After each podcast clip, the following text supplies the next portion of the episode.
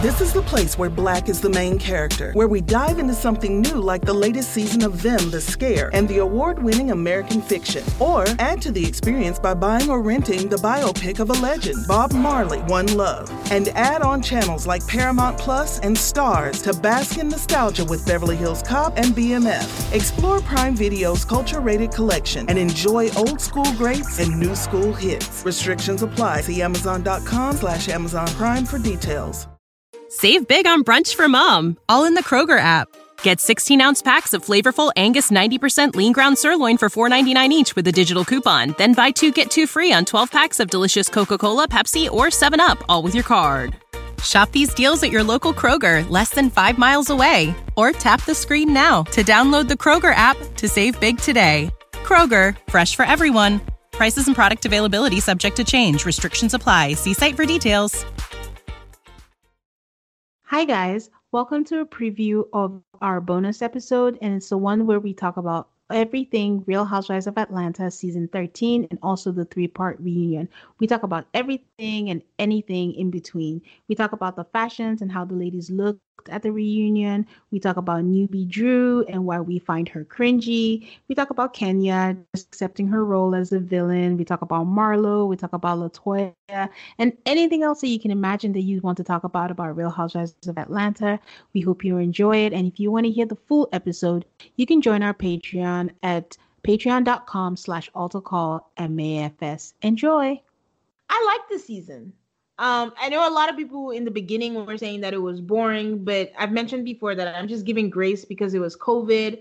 I think the main core of what Atlanta is it had, where they just made the best fun that they could, and then also had the strife at the same time. But again, I don't know what I would say about the season without that Bolo episode, but that Bolo episode was golden. I was filled with so much joy.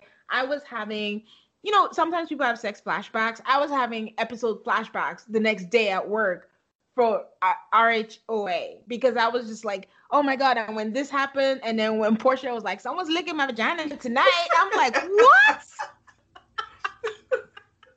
so it was so good. It was so good. So even if everything was bad, that was just just the fact that they had the camera go out, they had people covering the camera, but the, the producers are like, aha, you have to always remember that you're on a reality show. We will get this any which way. So thankful. Even if it was nightlight cam, so grateful. and then this the prophet storyline was truncated because it just came up at the end, but it had some classic elements of a real housewives storyline.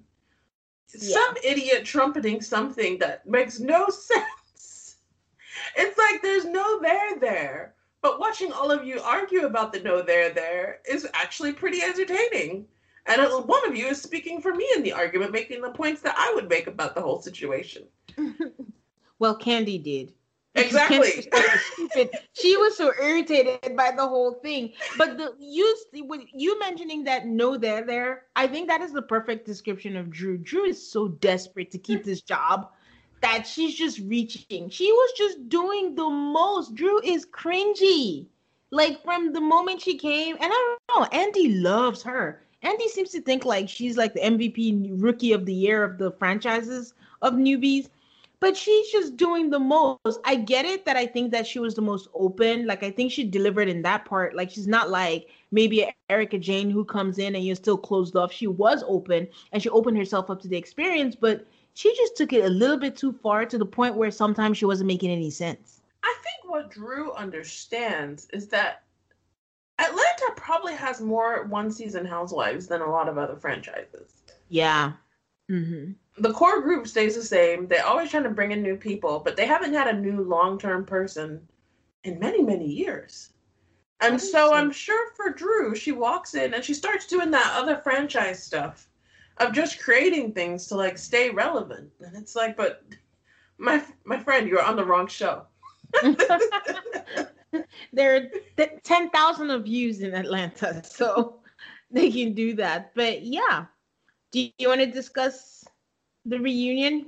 Sure. So I'll be real honest. I never care what these people are wearing unless it's particularly ugly.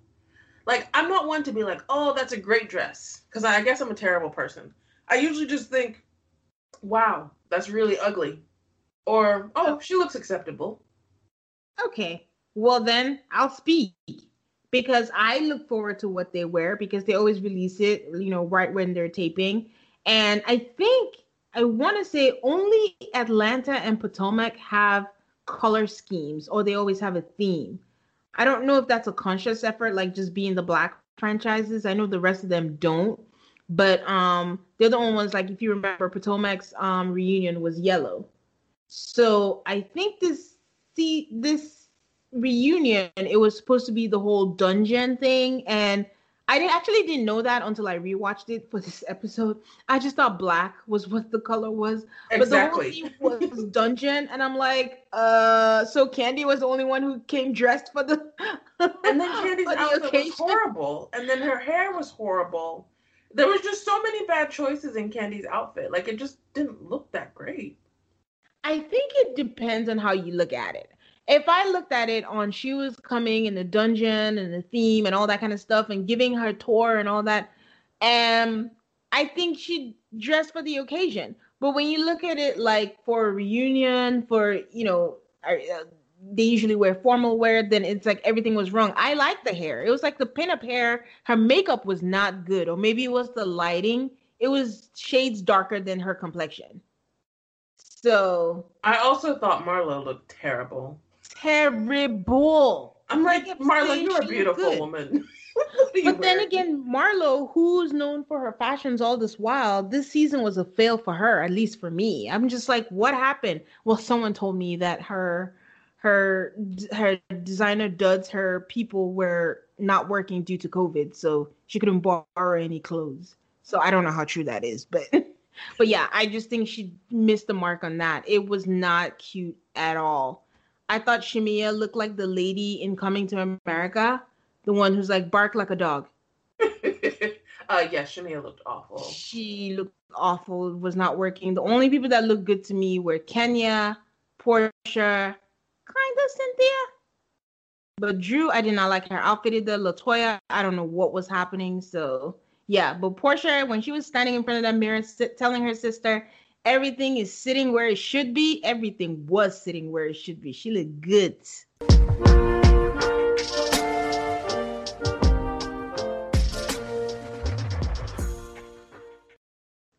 Save big on brunch for mom, all in the Kroger app. Get 16 ounce packs of flavorful Angus 90% lean ground sirloin for $4.99 each with a digital coupon. Then buy two get two free on 12 packs of delicious Coca Cola, Pepsi, or 7UP, all with your card. Shop these deals at your local Kroger, less than five miles away. Or tap the screen now to download the Kroger app to save big today. Kroger, fresh for everyone. Prices and product availability subject to change. Restrictions apply. See site for details.